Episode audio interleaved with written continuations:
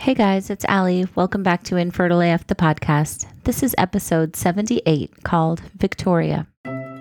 Okay, before we get started, I just wanted to remind everybody in case you are going through this journey and you are looking for support, head on over to Fertility Rally.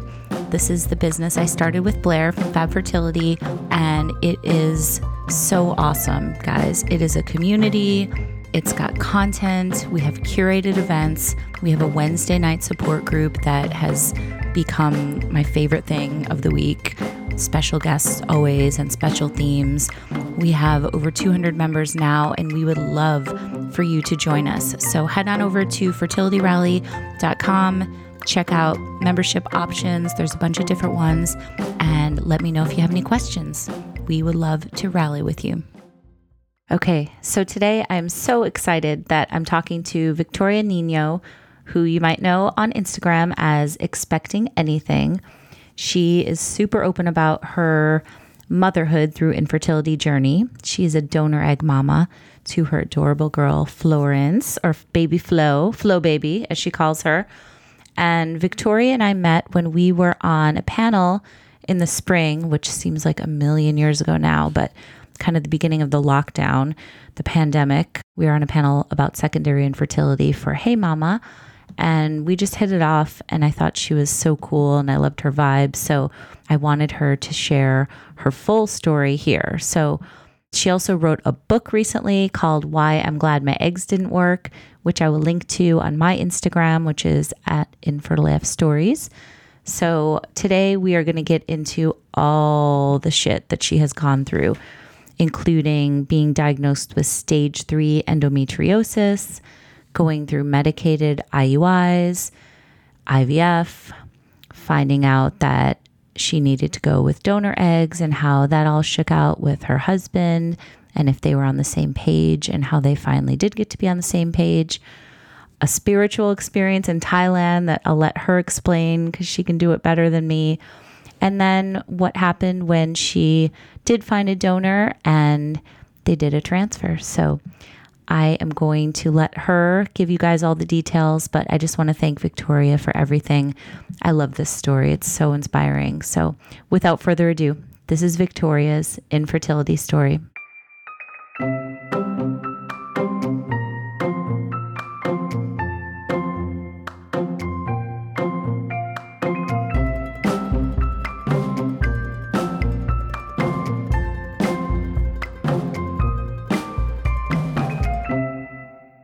Let's start at the beginning. Did you always want to have kids? No, it's funny that you asked that. I, I didn't. And I feel sometimes guilty saying that now after all that I've been through. But I think in my in my 20s, early 20s, I was very much like, I'm gonna be a career woman. I don't need a man, I don't need kids, you know. I was always so focused on just making something for myself that I just didn't feel like, you know, I think I was just too on my high horse. Like I don't need any of those things to feel like my true self, you know, mm-hmm. or feel purpose of, of anything in life. I think I later realized like you you can do both, you know. Um, it doesn't have to be one or the other. Doesn't mean it's going to be easy, but I think for me that pivot happened after I met my husband and we got married when I was 29 and he always wanted kids. He was like meant to be a dad from day one of his life. I feel like and he was just born for for being a father. Mm-hmm and and was always very open about like you know I want kids. And um, I just you know fell in love with him and and his desire sort of like led me to to also see that vision with him you know? Mm-hmm. and so we started trying right away. Like I you know I got married I was 29 he's 5 years older than I am. Mm-hmm. and we just it's funny you know I feel like everyone who's infertile always says like do you remember when you had that timeline? Totally. like, we're going to be like I, I, was like, we can't have sex, you know, unprotected sex during our honeymoon because we, you know, we need more time. Like, let's plan the baby for this month to be born in this month. And I mean, it's just insane. Yeah, because you're like, it has to be at the perfect time. We can't, I can't right. be pregnant for so and so's wedding because then I can't drink. Right. So, you know, you're, we don't want to be on vacation at this point. Like, there's all right. the minutia. Right. Which seems so ridiculous now that I even like thought that was possible. But we, like I said, we started trying right away. And but we also said we were trying but not trying, you know, whatever mm-hmm. that means. Um, and then we, gosh, I think I was probably 31 ish when I thought, okay, something's up. Like this is weird, you know. And we I'd started to get more serious about tracking ovulation and that sort of thing. And Mm-hmm. maybe I want to say by the age of 32, I went in because I'd started to talk to my OBs about like my periods were really long and painful. And I had so many people tell me like, you know, that's just the way you're made up. Like everybody's period's different. And like, you know, this is just your life. And I'm like, Mhm. okay, so I bleed half my life. Like this doesn't seem right. Yeah. So But you hadn't been pregnant at all, right? Never, never, Yeah. never, never, never. No. But I also knew my period was was not normal. You know, I, or at least later I realized that. I, I talked to more friends, and I'm like, wait, no, most people don't have their period for two weeks, or you know, you're not like bleeding a crime scene. Um, right. you're not bleeding out of your butthole. Like, what do you mean? Yeah. That's not normal. and so I finally had one OB who sort of said, okay, something's up. Like, you need to go to a fertility doctor. In which we then realized, like, after um, a laparoscopy, that I had endometriosis. But you never knew that before. Nope. Nope. Wow. So that I think I was age 32, 33 Uh huh. when I found that out, when this was when we were like, okay, we really want a kid. And so she, um, we did the, like I said, the procedure and, and went and scraped it out. It was stage three, which is pretty bad, you know, and then later found out it sort of eaten away at all my eggs. Wow. Um, but at the time, we were still full of hope and, well, let's just try IUI, you know, let's stimulate, you know, as much, as many follicles as we can. Um, my husband's sperm was pretty, pretty decent. So we, you know, we did IUI five times Hmm. and just, you know, the, the new hope every 30 days. Um, right. Were you doing them back to back to back? We did. Yeah. Yeah. And some of them started as like trying to be IVF and then I'd only get one egg. So the doctor would say, well, let's just do IUI. We don't want to waste it. Okay. Um, so you were doing like medicated IUIs? Oh yeah, Yeah, all okay. five, yeah. Yeah. And the first one, of course, I was for sure I was pregnant, and then the second one, I was like kind of hopeful but kind of realistic. By the fourth, fifth one, I was like drinking. You know, I was like, this isn't going to work. Isn't it funny how the bar changes so much? Not the drinking bar, but the bar, like your expectations bar, you know, like, Oh yeah, you know, it gets moved here and raised there and lowered there. And like it's after each one of these like procedures or things that doesn't work, it's like, right, right. yeah. and you know my my doctor the whole time and i love her i mean she i have a new doctor now but at the time she was what i needed and she would hug me and cry with me. But she always would say like but you're so young. You're my baby. You're like one of my babies. You're so young you know because i was Mhm. 33 34 at the time. And then of course when all of this was just not working she's like okay you know let's let's give ivf one shot. You finally got two eggs to grow which most people would never do an IVF retrieval with only two follicles or two eggs. Mm-hmm. But that was the most I ever had. Like 2 was a Mhm. big number for me. So we sort of seized the day and they, you know, neither of them fertilized. One of them was actually like the color black, she said, because it was so bad. Really? Yeah. so, how did that feel? Like, how are you doing emotionally through all this? This is a lot. Oh, rough. I mean, Yeah. I, you know, but I'm also one of those people that like, I feel like I can fix anything and I can like, f- I'll f- always find a way. Like, I've always had a really strong work ethic and owned multiple businesses and have a Mhm. full time job at the same time. And I've always been a person that's like, I'm going to persevere. I'm going to figure this out. You know, I'd, I'd cry, but then I'd like brush my shoulders off and like get back up and be like, okay, let's try this now, you know? Mhm. but I think with that last, like with that final Hail Mary with the IVF, I knew going into it, like it was probably not going to work. And so I had already started researching donor eggs. I didn't even tell my husband. I was like reading blogs and reading Mhm. articles and reaching out to women on Instagram. And, you know, I was like, well, this could work. This could be my, you know, this could be my way. Like I could Right. still carry a baby you know I, i'd learned about epigenetics and how like i'd still influence the genes and have that sort of connection and i had like already set myself up for like this is my next step if this doesn't work i always needed like a, a catch-all like a you know like a neck a plan b Right. Um, Can we and- back up just a little bit? I'd love to hear Yeah. about when you started trying to find people on the blogs and on Instagram. Was there a community at this point? Because I know like things have been changing so much even in the last year. oh my gosh so was it hard to find people? yes like okay. I don't I didn't know anyone that did donor eggs. I was finding a lot of women like infertility, but they were mostly through friends. Like, mm-hmm. You know, um, I told one friend and she was like, Oh yeah, did you know so and so did too? You know, and I'm like, wait, what? So I started connecting with just other women through friends of friends, like so and so sister in law or whatever. Mm-hmm. Um, and but none of them had been through donor eggs so it, okay. they were able to connect with like the grief of infertility and ivf and how hard it is and pregnancy jealousy and all of that but i couldn't find one person that had been through donor eggs okay. all i had was my doctor who would tell me about her patients you know uh-huh. and the success and sort of the bonding and like she re- she was the one only person aside from like eventually we had to go through therapy and stuff um, mm-hmm she was really the only person I talked to about it. Okay. So um, were you already kind of thinking like that might be the route that you were going to go down? That was my plan B. Yeah. yeah. I was like, maybe we'll just get one. All we need is one. You know, that's what they say. But I still was like, okay, but this is, this will be my next step. But, you know, in hindsight, I probably should have been having those conversations with my husband because when we had our meeting with the doctor after it all failed, that was her suggestion. And he was like, No way, we would never do that.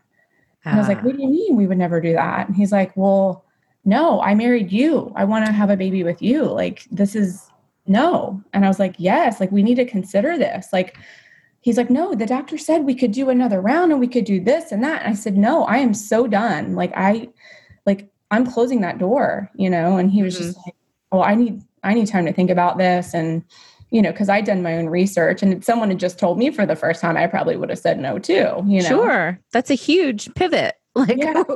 right. Right.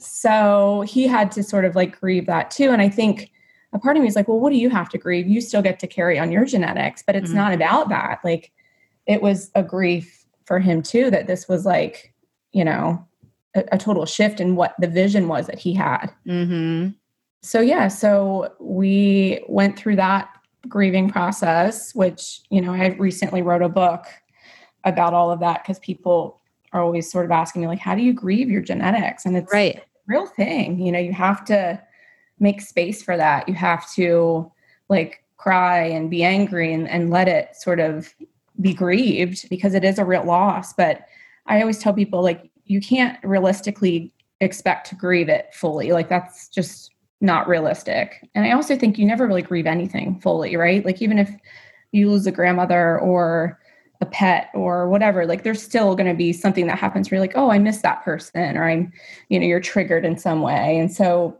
my theory has always been like, if you can at least half ass it, mm-hmm. you know, like grieve 51% maybe of the way, then, you know, you, you've done a pretty good job, but you've got to at least dedicate some you know time and effort to that grieving process. Definitely. Tell me a little bit more about the book. Is it called why i'm glad my eggs didn't work yes it is. That's a great yeah. title. I you know i played around with a few titles but i was like you know what? This is this this is the sum of this story. It's like exactly. in hindsight like i'm i'm so grateful that all of this happened and you know when i was in the thick of it i was not grateful um, right. but you know, back to my like point in the beginning when I had a, this perfect plan of my life and timeline, like I, you know, a lot of things in my life sort of came easy to me. And I was the girl that you probably would have hated on Facebook because it seemed like my life was perfect. And, uh-huh. you know, I, when I finally came out about this, I actually had a girl from high school message me and say, I'm so glad to know your life isn't perfect. You know, oh like, God, right, right. Yeah. You know, and I'm like, God, was I really that girl?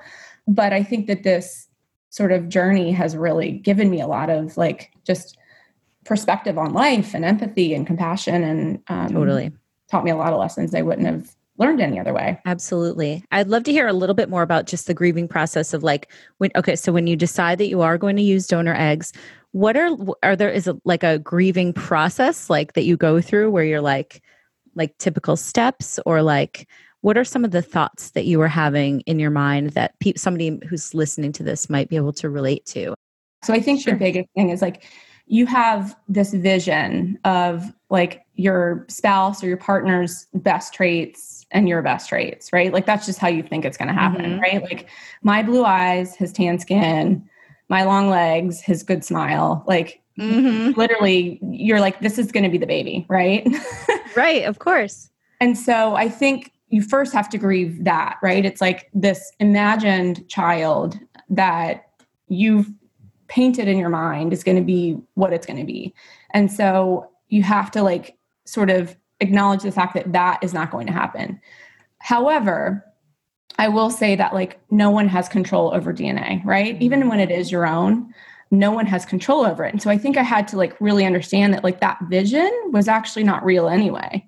Chances are his brown eyes would have canceled out my blue, right? Mm. Like a lot of the things that I think I I had put in this like picture of like what the baby will be that I had to just like be sad about that for a bit, you know, because it's mm. sad. It's like the, there's this idea of like this mini me not being able to move, you know, forward or like things about my dad or my mom or my grandmother that I wanted to pass on, right. you know, that that sort of stops with me. And so I had to just like just like you would grieve a grandmother or a brother or a family member like you got to just let it out you have to you know cry scream punch something like you sort of just have to allow that time um, you know some people will create little altars or ceremonies or plant a tree like there's a lot of things that you can do to sort of like honor that that vision not mm-hmm. happening mm-hmm. i had like written a letter to sort of that future baby like letting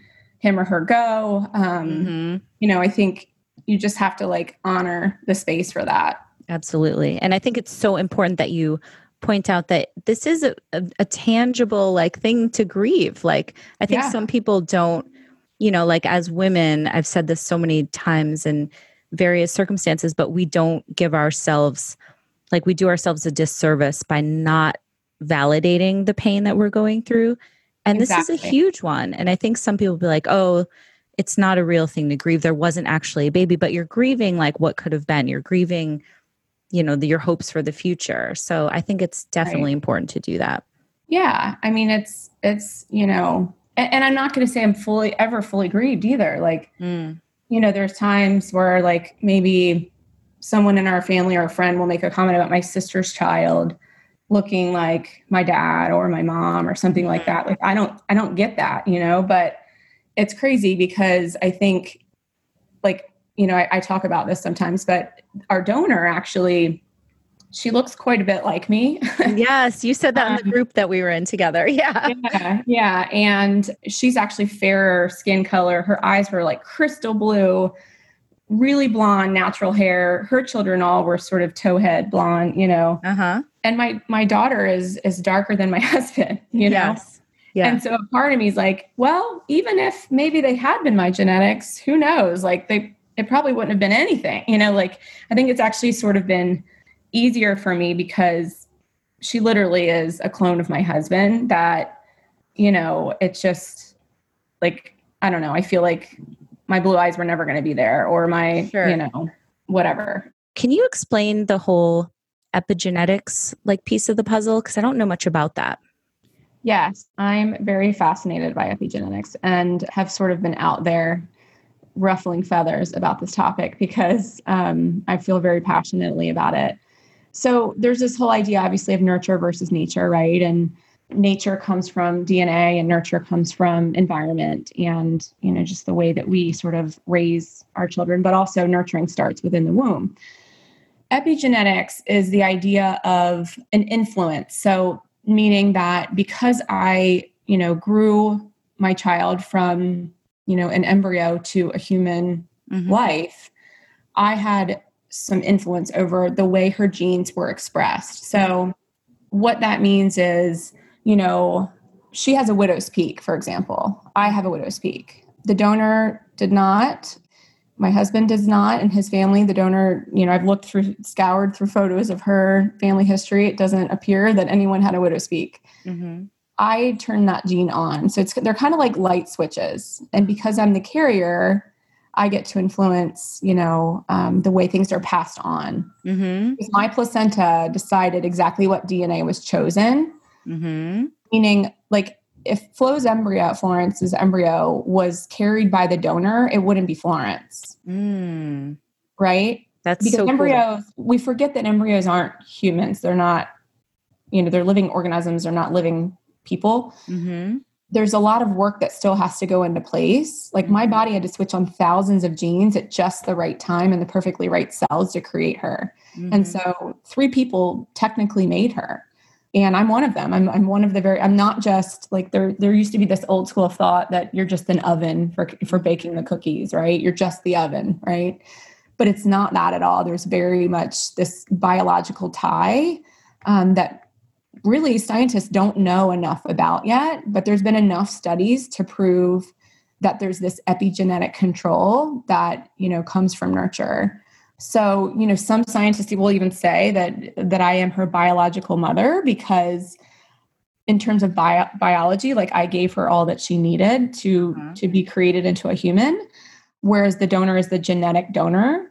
No one's really like sort of defined like these definitions and what they all are. Like, you know, I use the term gestational mother, but I think it's important that the word mother comes from a place of intention, right? And the donor and all of these definitions and examples never had an intention to mother, right? Right. So she's she never gets that that that title. Um, whereas in some examples, like if you use a sister or a cousin or a best friend who's going to be in their life like you may say that you know she's the genetic mother but in our scenario that you know she had you know i've actually tried to contact her that's a whole nother podcast to see if she would be open to contact but she wants nothing to do with us and so that's not a mother right? Um right.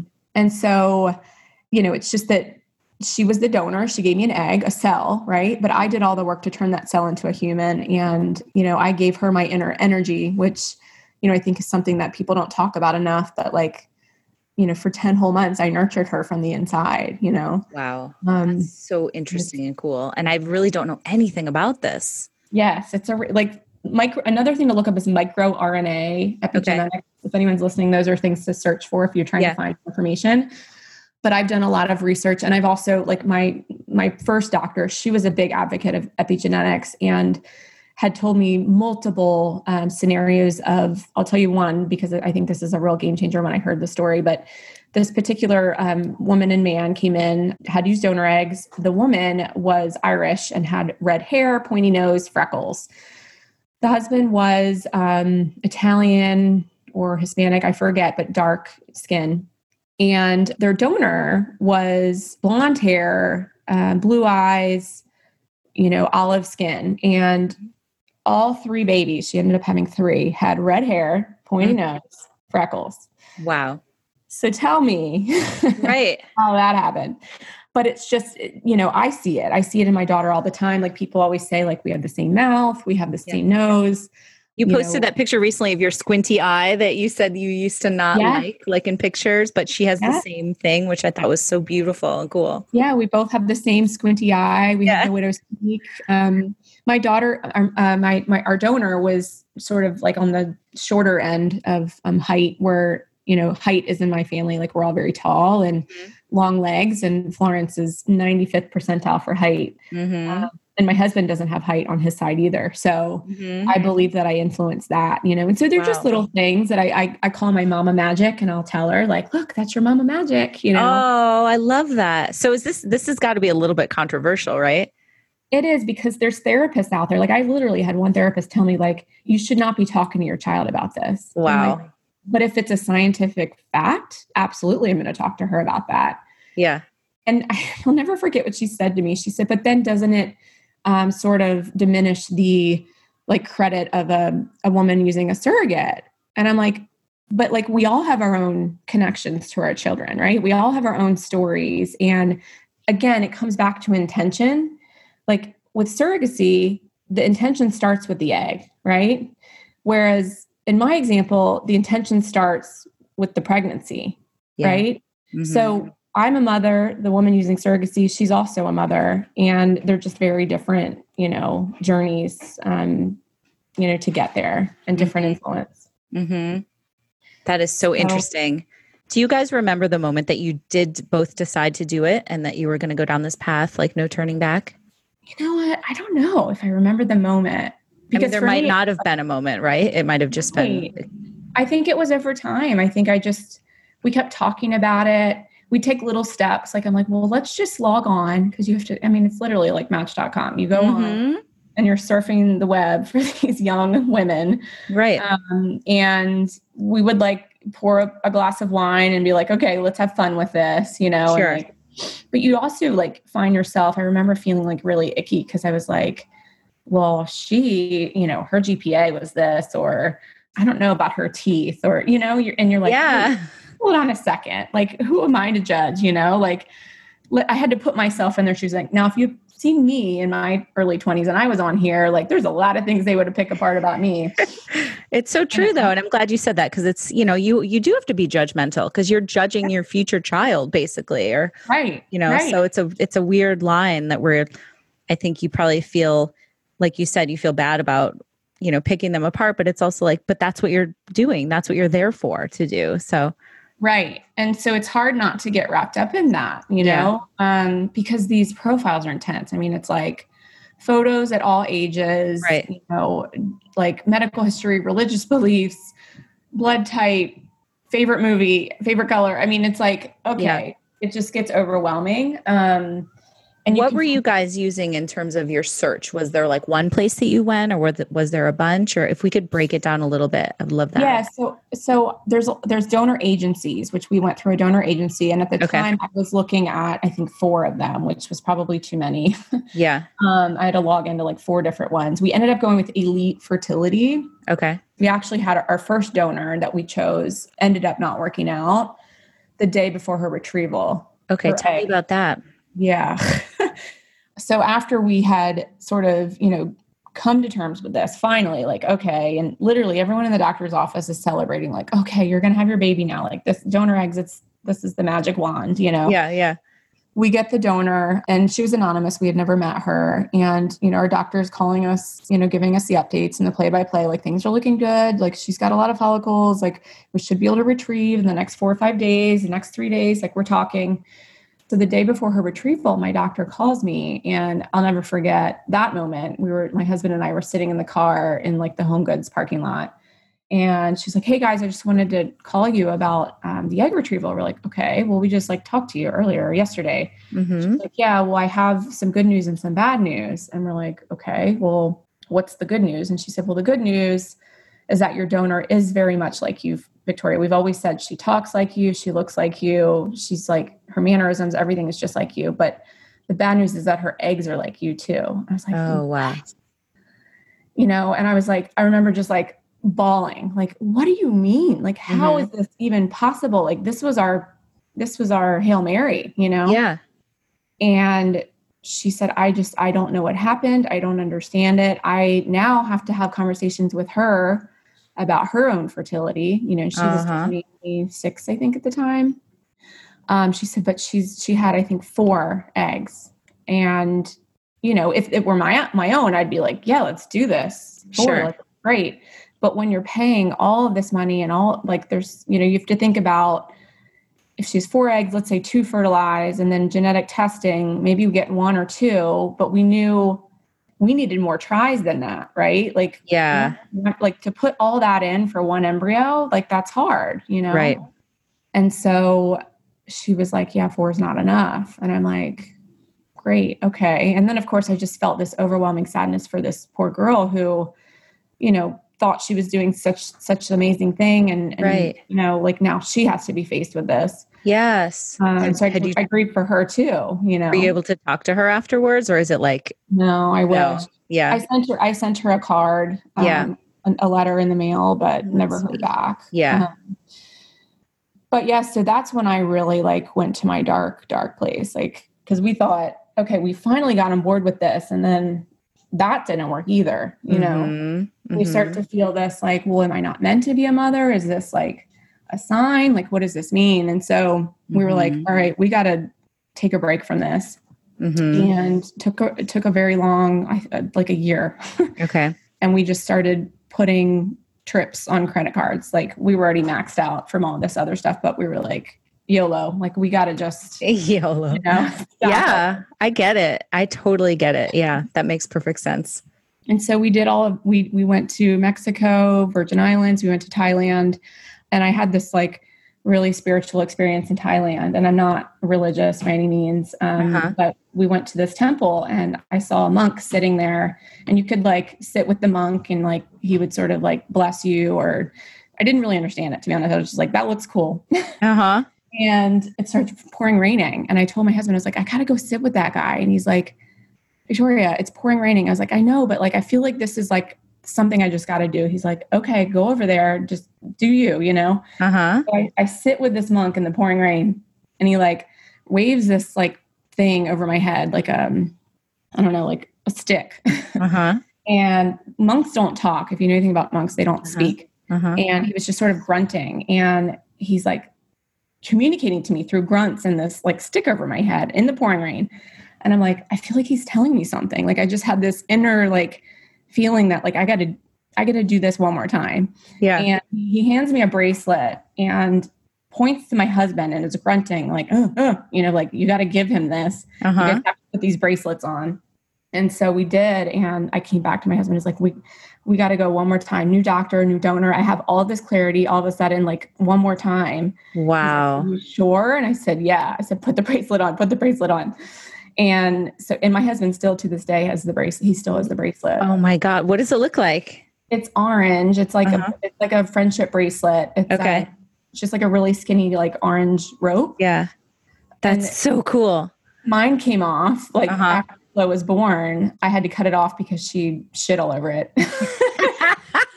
Perfect. But I was like, this is it. This is full circle right here. Yeah, know? you didn't need it anymore. No, but I he still love has his on and he's very, very attached to it. It's sweet. Yes.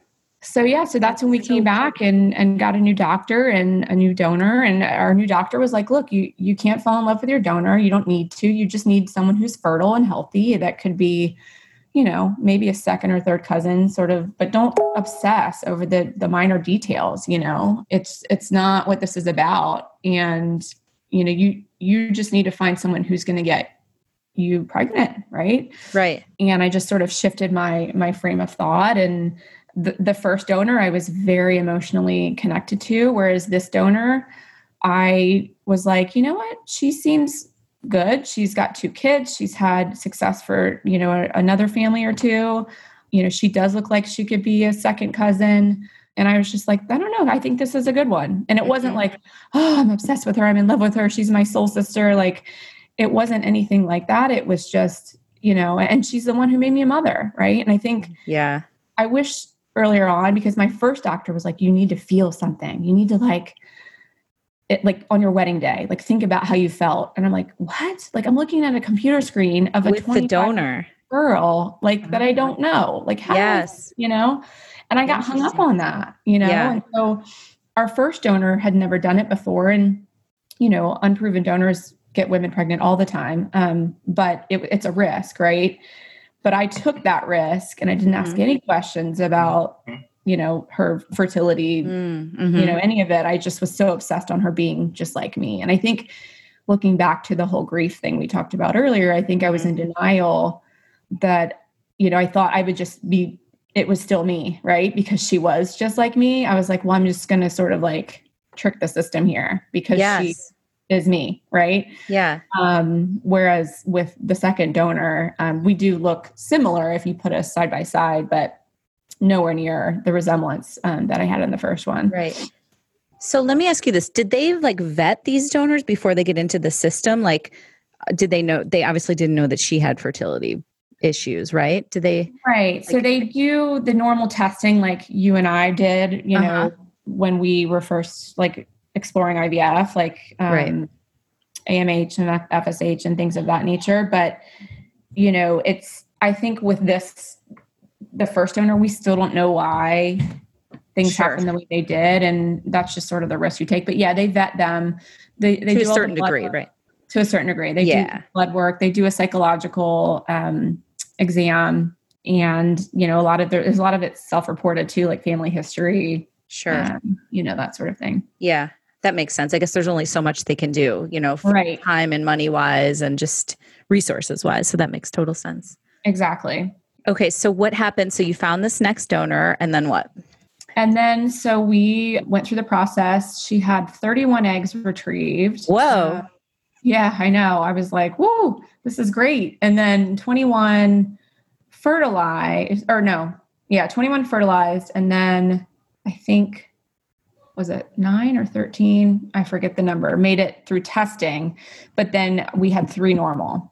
Uh-huh. Um, and I was devastated because I thought, what do you mean? Because, you know, you start with 31 and then I had three. And I'm like, Yeah. wait, Was this eggs or embryos? three genetically tested normal embryos. Okay, gotcha. Yeah. And so um, that's three tries, you know, and I'm Yeah. like, well, we, we want three kids. what, Yeah. What if one doesn't work? And so, but I also was like, but if, you know, that's okay. If, if we can just get one baby, like we've got three tries to do that. And, I, and that's, Yeah. you know, and so we transferred the first one, the strongest one, um, and that was Florence Yes. which that was my first transfer I'd ever made it to, you know, after all these years. uh-huh. At the age of 38, I did Uh-huh. my first transfer and it worked. And I was, I dropped to my knees when I saw the the two lines because I'd never seen that before in my entire life and Yes. still can't, you know, it was just like very shocking. Oh Um, my God. yeah. How did you come up with the name Florence? I love it. So my grandmother, who I'm really close to, um, who's 97, um, still Wow. living, her middle name is Florence. Okay. Um, and her she that she got that name from her grandmother Florence, and so Cool.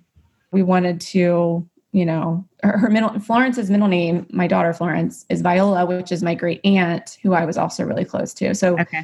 wanted to give her some really strong, you know, female names Yes.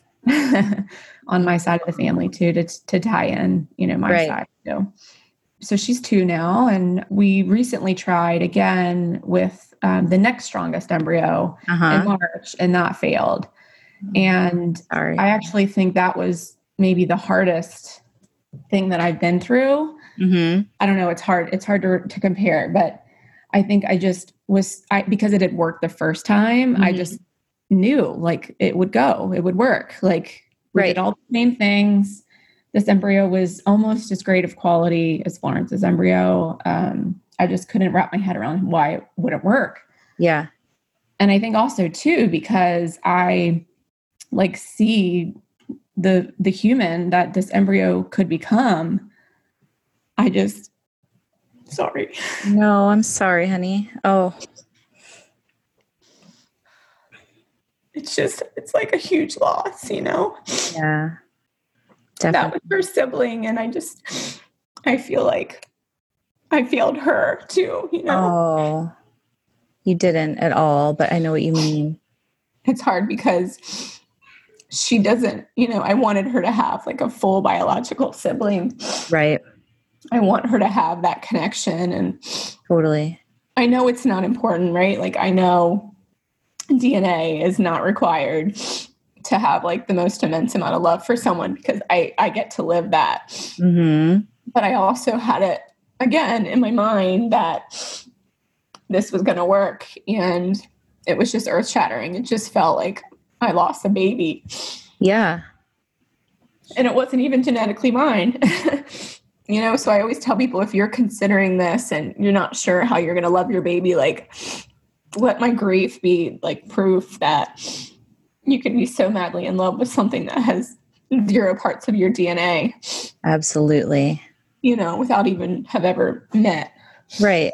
And I'm sure it was so hard too because like you said, you've you've seen Florence. It's not as Right. like intangible, I got, you know, like you've seen what what the possibilities are. So I get it. I wonder if the first one had failed, it, I don't think it would have felt as heavy.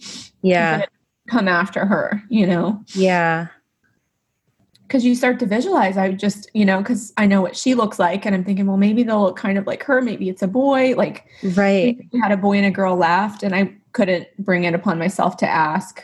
Oh, right. know, Okay.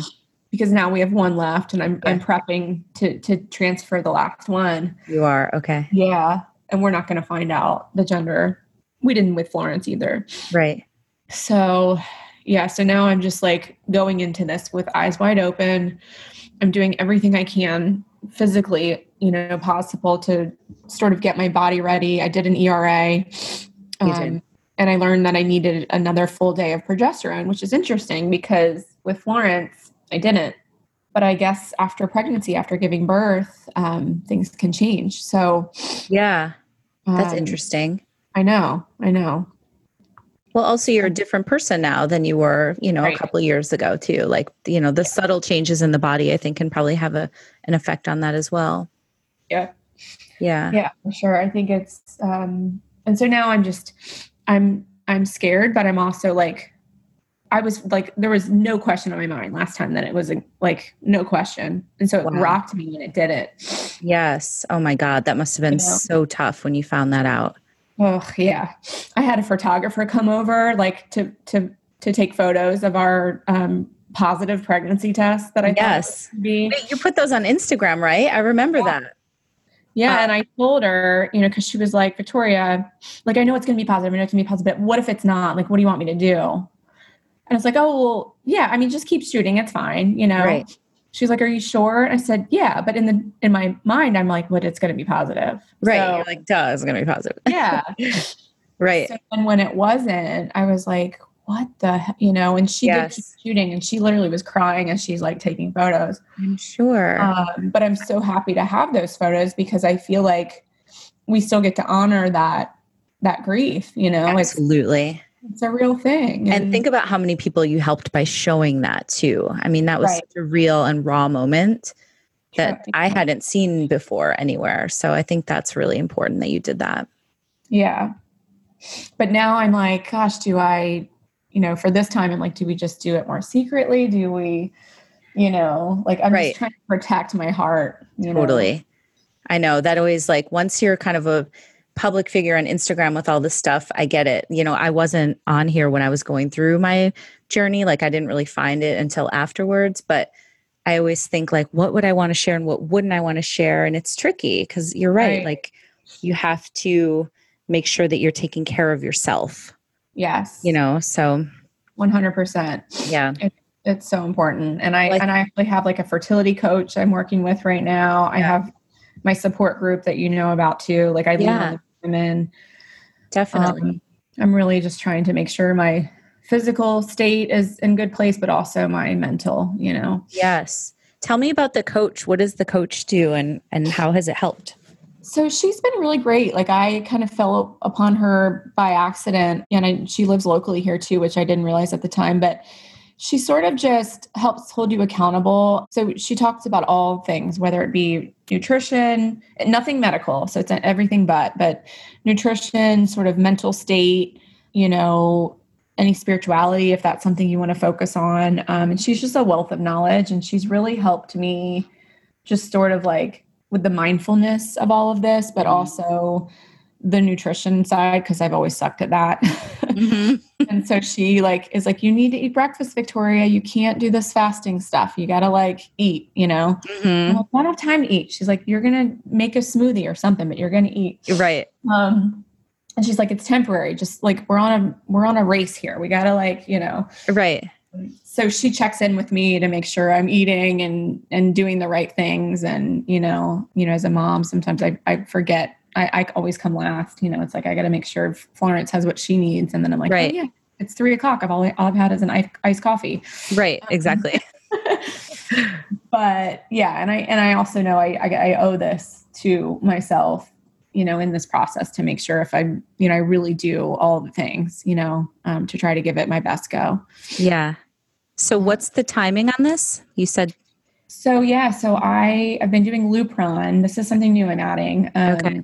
Because of endometri- endometriosis, like I mentioned. So yeah. I've I'm on my second month of Lupron, which is a daily injection into the stomach or thigh. Haven't Uh-huh. tried the thigh yet, but I'm about to move to the thigh because my stomach is so bruised. I need more Yeah. space.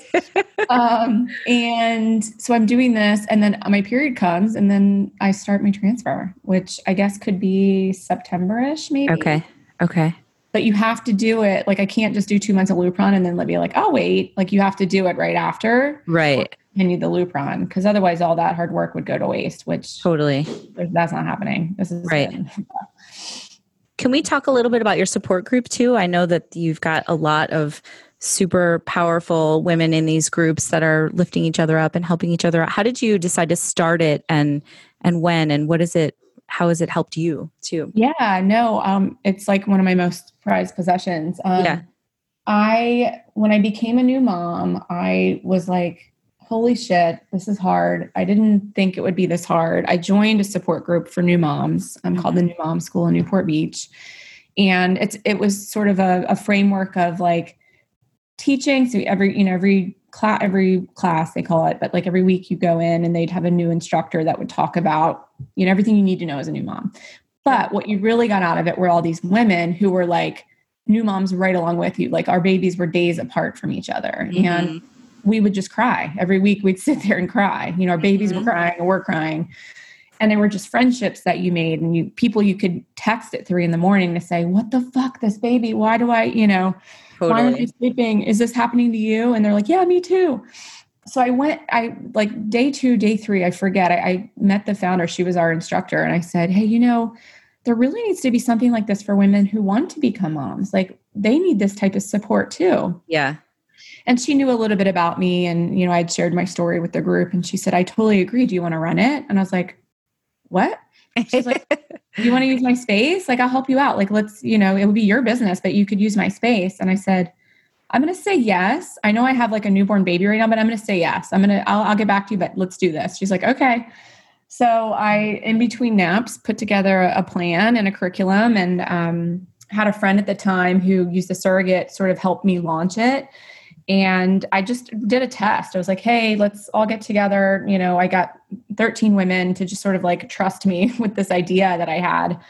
And within like week two, I was like, oh yeah, this is gonna work. Mm-hmm. Um, it was incredible. And I what I didn't expect to your point earlier was like what I was gonna get out of it. I just thought this is my gift to give to others. I didn't realize how much a gift it would be to me. And I didn't know that these women would be the ones that I would lean on too and learn from. And right. Um, like when my field transfer happened, they all got together and sent me flowers and, you know, like people that really understood what I was going through.